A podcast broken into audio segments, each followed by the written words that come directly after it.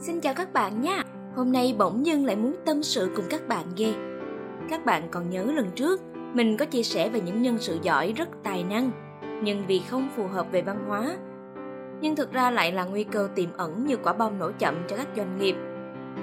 À, bạn nào chưa kịp nghe, mình có thể truy cập trang Vietnam Cross HR Insider, một podcast để nghe lại hen. Còn hôm nay thì mình lại muốn chia sẻ về thái độ và các cách ứng xử trong công việc.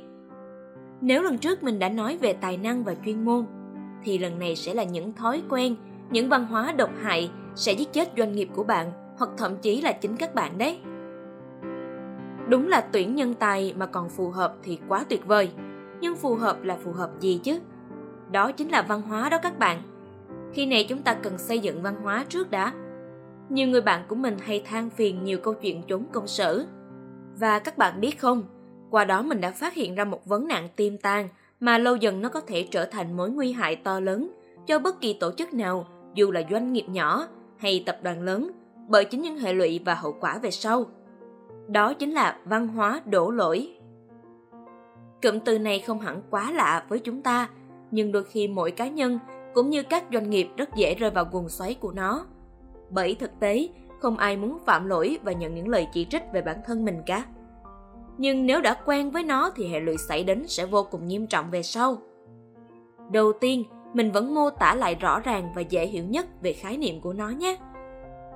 Văn hóa đổ lỗi là một khái niệm thường được sử dụng để mô tả một tình trạng trong tổ chức hoặc xã hội.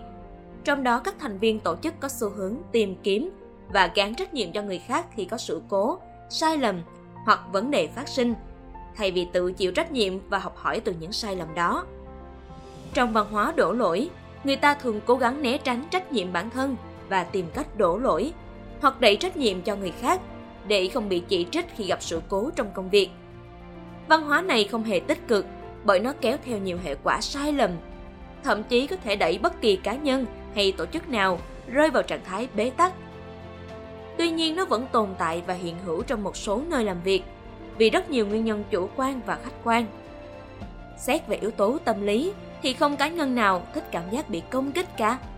Vì thế, một cách bản năng, họ sẽ luôn tìm mọi lý do, tình huống để bao biện và đổ lỗi để đẩy những điều tiêu cực này đến cho người khác. Còn xét về môi trường làm việc, người ta nói môi trường sống và làm việc quyết định rất lớn đến tính cách và con người của bạn, vì bạn tiếp xúc với nơi đó mỗi ngày. Rất có thể môi trường bạn làm việc đã tồn tại sẵn văn hóa này trong các phòng ban, hoặc ví dụ như với các doanh nghiệp quá cực đoan vào việc khen thưởng và phạt cưỡng chế, cũng dễ gây ra tác dụng ngược và hình thành thói quen đổ lỗi. Một phần cũng có thể do các cấp lãnh đạo và quản lý. Nếu lãnh đạo trong một tổ chức không tạo môi trường an toàn cho việc thừa nhận sai lầm và học hỏi từ chúng, thì nhân viên rất dễ cảm thấy áp lực và thường họ sẽ tìm cách che đậy hoặc né tránh trách nhiệm. Cấp lãnh đạo là mũi tàu, là tấm gương để noi theo và định hướng nhân viên – nhưng nếu ngay từ các cấp quan trọng mà tiềm ẩn thói quen này sẽ lan tỏa văn hóa không tốt cho doanh nghiệp. Hoặc do môi trường quá nhiều áp lực và sự cạnh tranh, buộc các nhân viên không được sai dù chỉ một chi tiết nhỏ để đảm bảo thành tích tốt trong công việc. Họ quá áp lực khi bảo vệ hình ảnh của chính mình, bởi họ nghĩ rằng không được phép sai, nếu thế sẽ bị mất điểm trong mắt lãnh đạo. Và khi ấy, nhân viên có thể sợ rằng việc thừa nhận sai lầm sẽ dẫn đến hậu quả xấu cho sự nghiệp hoặc danh tiếng của họ. Điều này có thể góp phần tạo ra văn hóa đổ lỗi. Nguyên nhân thì vô vàng mà hậu quả của văn hóa này thì khỏi bàn cãi, rất độc hại cho các cá nhân và tổ chức. Đầu tiên là tạo ra sự trì hoãn và mất cơ hội học hỏi. Khi thành viên trong tổ chức không thừa nhận sai lầm và luôn đổ lỗi cho người khác, việc sửa chữa lỗi và học hỏi từ chúng thường bị trì hoãn hoặc không xảy ra Điều này sẽ dẫn đến việc tiếp tục tái diễn sai lầm và không cải thiện. Cùng với việc tổ chức chưa có chính sách xử lý sai lầm đúng đắn sẽ càng khiến tình trạng này như vòng luẩn quẩn và tồi tệ hơn. Tiếp theo, văn hóa này sẽ khiến các cá nhân cứ theo lối mòn, sợ sai, ngại thay đổi và cập nhật cái mới.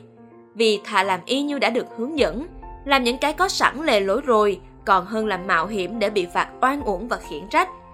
Thế là doanh nghiệp dần mất đi những sự sáng tạo, những ý tưởng đột phá, nhân viên càng trở nên u ly và thụ động. Thứ ba, khi môi trường làm việc không còn tiềm năng, Điều này làm hao mòn năng lực và thu hẹp đất phát triển của những nhân viên giỏi. Lâu dần họ mất lòng tin và không muốn đồng hành lâu dài với tổ chức, dẫn đến doanh nghiệp sẽ càng đi xuống vì đang đầu tư và làm việc cùng những nhân tố có thói quen tiêu cực và không có sự sáng tạo cao. Thứ tư, hậu quả này rất dễ bị bỏ qua, nhưng nhìn tổng thể, nó cũng là con dao nhọn đang bào mòn chất xám và hiệu suất làm việc của doanh nghiệp. Nó khiến cho tổ chức mất thời gian và tài nguyên, bởi thay vì tập trung vào việc giải quyết vấn đề, lúc này mọi người lại dành thời gian và năng lượng vào việc chối trách nhiệm và tìm cách đổ lỗi cho người khác. Cuối cùng, vấn đề vẫn tồn động. Cuối cùng, đây là hậu quả dễ thấy nhất nè, đó là gây xung đột và không đoàn kết. Khi các nhân viên không hỗ trợ nhau trong công việc, ngược lại thì đổ lỗi nhau khi sự cố xảy ra, chắc chắn sẽ gây ra xung đột và mất đoàn kết trong tổ chức. Mọi người thậm chí có thể xảy ra tranh cãi và xung đột không đáng có. Hậu quả nó ngấm ngầm và tàn phá ghê gớm lắm các bạn.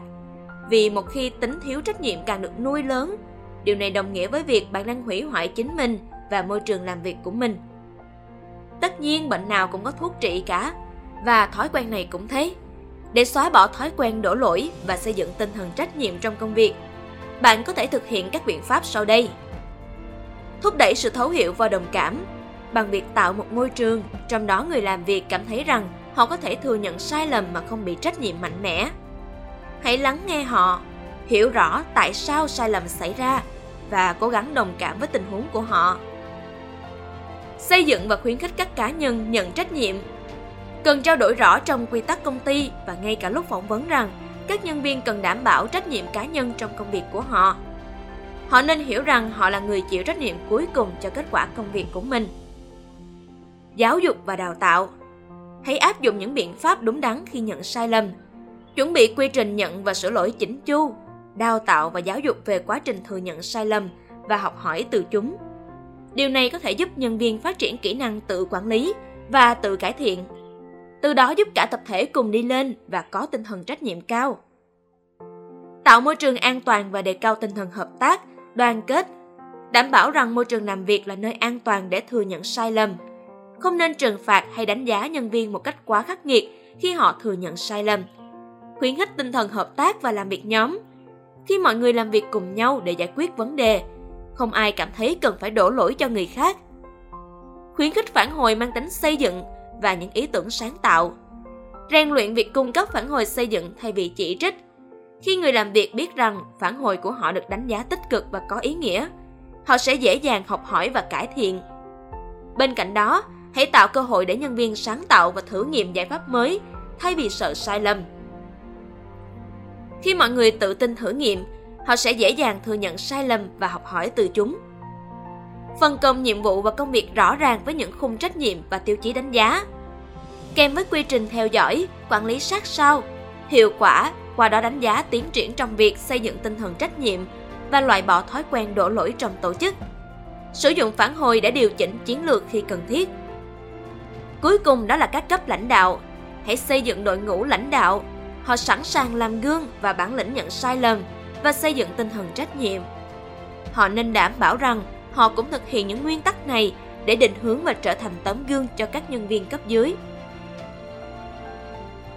Xây dựng tinh thần trách nhiệm trong công việc là một quá trình dài hạn, nhưng nó có thể tạo ra một môi trường làm việc lành mạnh, nâng cao hiệu suất và giúp tổ chức phát triển thịnh vượng.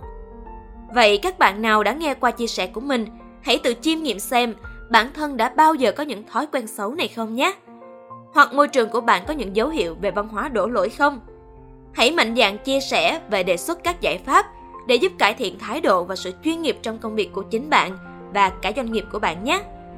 Giờ thì xin chào tạm biệt các bạn và mình sẽ chào đón các bạn trong các kỳ podcast tiếp theo nhé. Xin chào! Rất cảm ơn các bạn đã cùng lắng nghe mình. Hẹn gặp lại với những chủ đề thú vị hơn nha.